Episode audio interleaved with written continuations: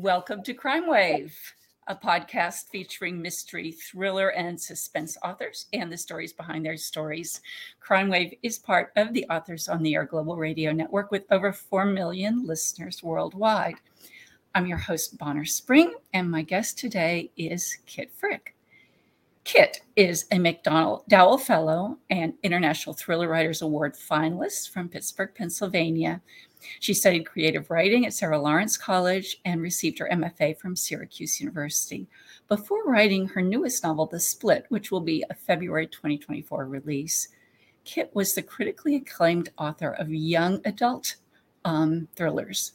Before We Were Sorry, I love these titles. Before We Were Sorry, All Eyes on Us, I Killed Zoe Spanos, Very Bad People, and The Reunion, as well as a poetry collection, A Small Rising Up in the Lungs. Kit loves a good mystery, but has only ever killed her characters honest. I appreciate that disclaimer, Kit, and welcome to Crime Wave. Thank you so much for having me. I'm thrilled to be here today.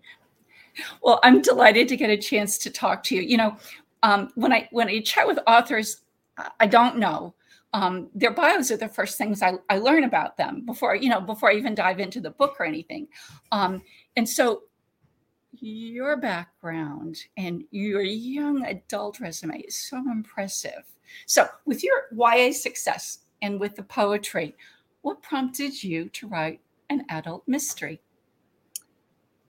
I had been hoping to write in both the young adult and adult mystery thriller spaces for quite a while, um, but it it took several years of writing YA thrillers until I had the time to put together an adult book. So the the thing about having books under contract as the other as you and other authors listening will know is uh-huh. suddenly your time becomes an issue when writing so i had the good fortune of signing a two book contract um, with my ya publisher for my first two books and from there fitting in the time to write an adult book became more and more difficult because I was fortunate to keep getting YA contracts. And so it took several years um, of working on an adult novel until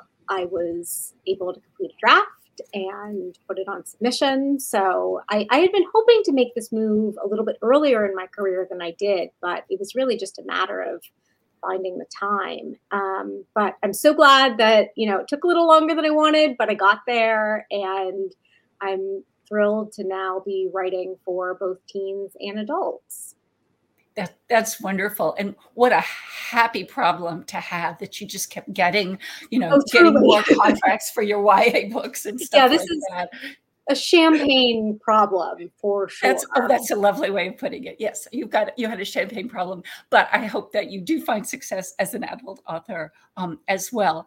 Um, now, for the Crime Wave podcast, we we normally focus on you know the crime, you know the puzzle that needs to be solved. So, without giving too much away, can you explain what the question is at the heart of the split, your new novel? Sure. So the split is a sliding doors style thriller. Um, if anyone is unfamiliar with the uh, classic Gwyneth Paltrow movie from the 90s, um, the, the concept is there's a moment in time where the protagonist makes a seemingly innocuous um, decision in in the movie. It, it's not even a decision. It's whether or not she's blocked by a child on the subway steps running down to the train. And in in one reality, the character gets on the train, and in the other reality, she misses the train, and a world splits in two. Um, when I was working on the concept for the split, I knew that it wanted to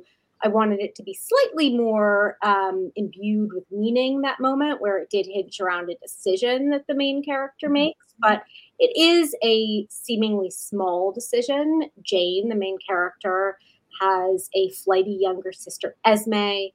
Um, Esme calls her asking for a ride in the middle of a bad thunderstorm, and Jane has to choose whether she's going to drop everything and drive from their small Connecticut hometown into New York City to pick Esme up and drive her home, or whether she's going to let Esme figure things out on her own for the evening, crash a friend's, and she'll go get her in the morning. Um, so seemingly not that important, but in one reality, Jane does go pick up her sister, and Esme comes to live with Jane back in their childhood home, and their that timeline centers around what happens to their relationship and um, what Jane hopes will be a time of bonding becomes quickly very tension filled and, yeah.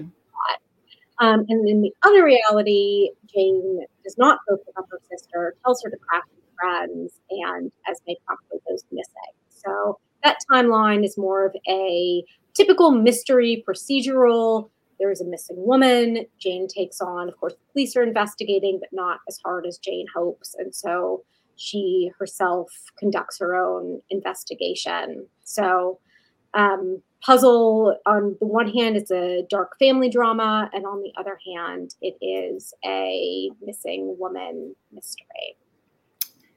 Very, very nicely done. And you didn't give away anything. that was great. I hope everyone is as intrigued as I was about it. You know, the split is such a great name for your novel. And it's it's really it's a dynamite concept, this one small choice, you know, turn left, you know, turn left or right, you know, up or down, you know. Um, you know, we've all experienced that, haven't we? All of us, all of us go through that. And, you know, thinking back, you know, tracing it backwards, the minor choices that can change the direction of everything from what's for dinner to the rest of your life, basically. You know, um, I'm also, I have to tell you this I'm someone who will wonder to this day what would have happened if I'd driven to grad school that day instead of taking the train. Oh, Tell yeah, there's a, there's a story there, but this is this is your this is your podcast, so I'm not going to tell that story. We'll, we'll, have to chat more uh, to chat okay. more after. okay, no, but it's it, it's it, it, it is such it's such a visceral sort of thing that um, it really it grabbed it grabbed me right right from the beginning. Now, was there is there any like what do I want to say? Is there any story behind mm. choosing?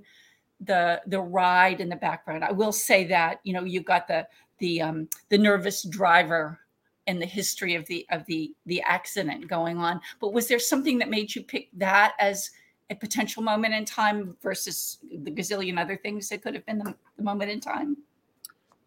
I think that moment in the story where Jane is forced to make that choice probably went through I don't know, five or six iterations before uh-huh. I finally settled on um, exactly how it unfolds in the finished book.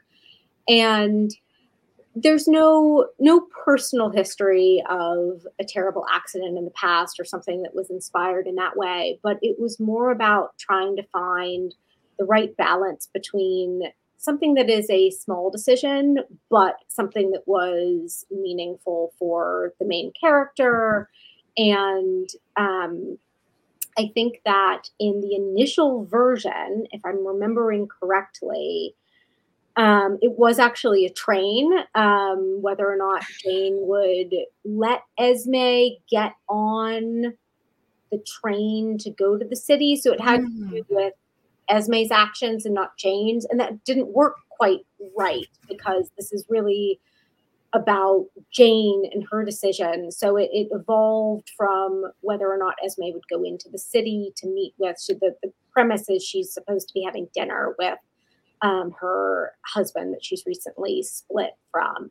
Um, and so it evolved from that into how could we have the choice be completely about Jane. So let's let Esme already be in the city and Jane's making the decision. What might be holding her back? And so um, all the choices that I made as a writer had to do with making the most impactful choice for Jane and giving her the most agency mm. in that moment.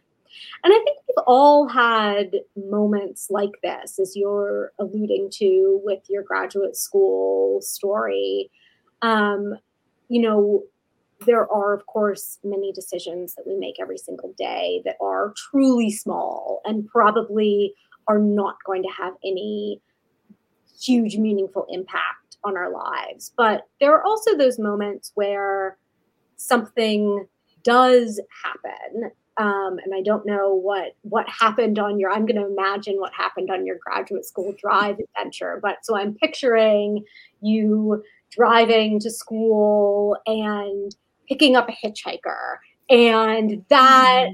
spiraling into either this wonderful conversation with a person you never would have met or maybe things went horribly awry i have no idea but i can imagine on the other side of that thinking you know if i had just gotten flight instead of or taking the train instead of making this drive i either wouldn't have made this wonderful connection or this truly scary experience wouldn't have happened.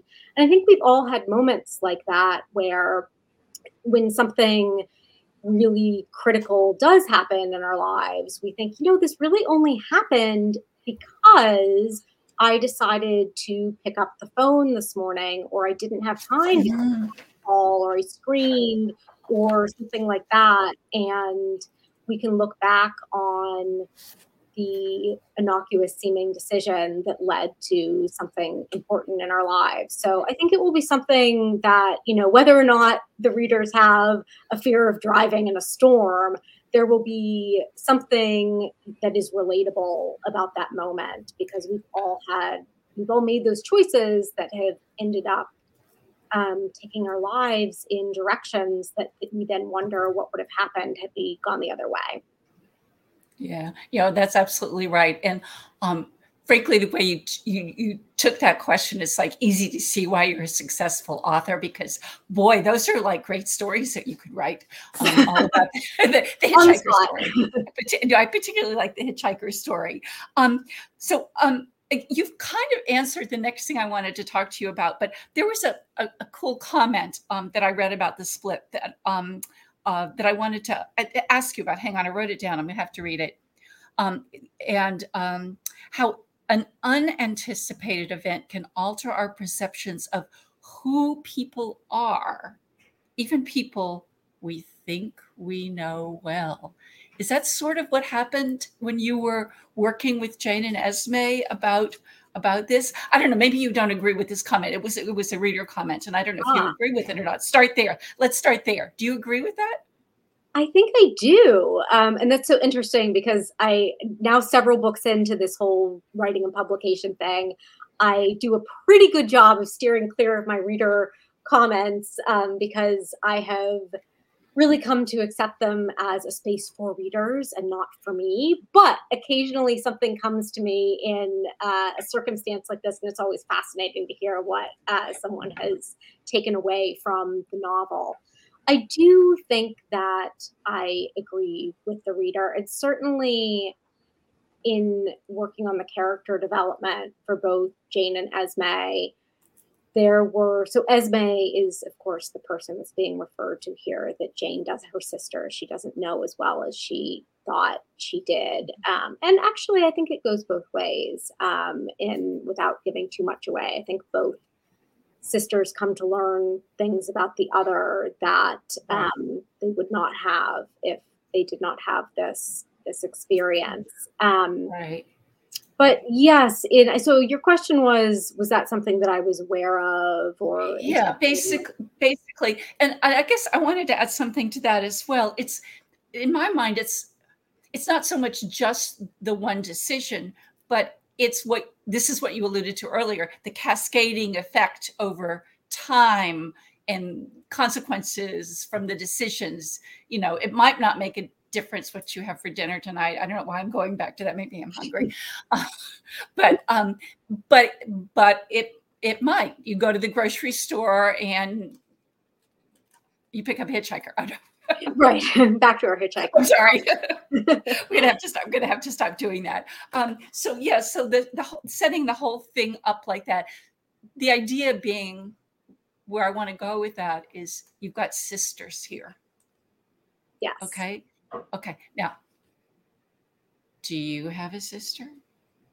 I don't. And oh, yes. I, so so this is this is always such an interesting question because I this is not my first novel that has involved sisters. Um, mm-hmm. It's a, uh, a a casting scenario that I keep coming back to in my work, and I think while of course the the common adage is write what you know I think just as instructive can be write your obsessions or mm-hmm. write what is absent from your life and you are drawn toward exploring and so i grew up as an only child and i, I love being an only child i certainly i don't have a deep wound about not having um, but i have always been fascinated by sibling stories and especially sister relationships I think simply because I did not have one. I did not have cousins that were close in age to me. Um, it was just sort of a family dynamic that I didn't have. And so I keep writing sibling and sister and big family stories um, because I'm so interested in exploring those in my fictional worlds because it is so different from the small, close knit family that I grew up in. That's great. Um, the main reason I wanted to make sure I asked you that question, Kit, was because um, my most recent novel um, is also a sister story. Yeah. Okay. So you know yeah. enough about me to know mm-hmm. it's a mm-hmm. sister. It is. It's a sister story and frankly, it's a sister disappeared story. And I'm not going to tell you anything more than you don't know on the first page. So that's also okay. But the first time I did a live, um, uh, a, a, live, uh, a, what do you call it? You know, when I talk about my book, um, an event. Yes, event. Thank you, dear. That was the right word. Uh, the first, my, my first live event for this book, a nice lady raised her hand and asked me um, if my sister had read my book. Ah. Okay. I don't have a sister. Okay, you also don't and, have a sister. And I, I have been asked that question on several other occasions. And I don't know what it is that drives us to do this, but it is. I thought it was really interesting. Um, no, my sister didn't read. I don't have a sister. I love it. Um, so I need to ask you um, what I guess I think is a process question. Sure. I'm pretty sure I can I can lightly swear on this podcast. How the hell did you keep the story straight in your head? That's oh, what I need to know. Yeah. That's, that's what I, I mean, everybody's going to need to know that. Um, massive outlining. This was definitely so I found that over the course of writing several novels, what I hoped would happen after I wrote my first novel, Before We Were Sorry, which takes place in two timelines. It's not split reality, it's a much more straightforward path toggling between past and present.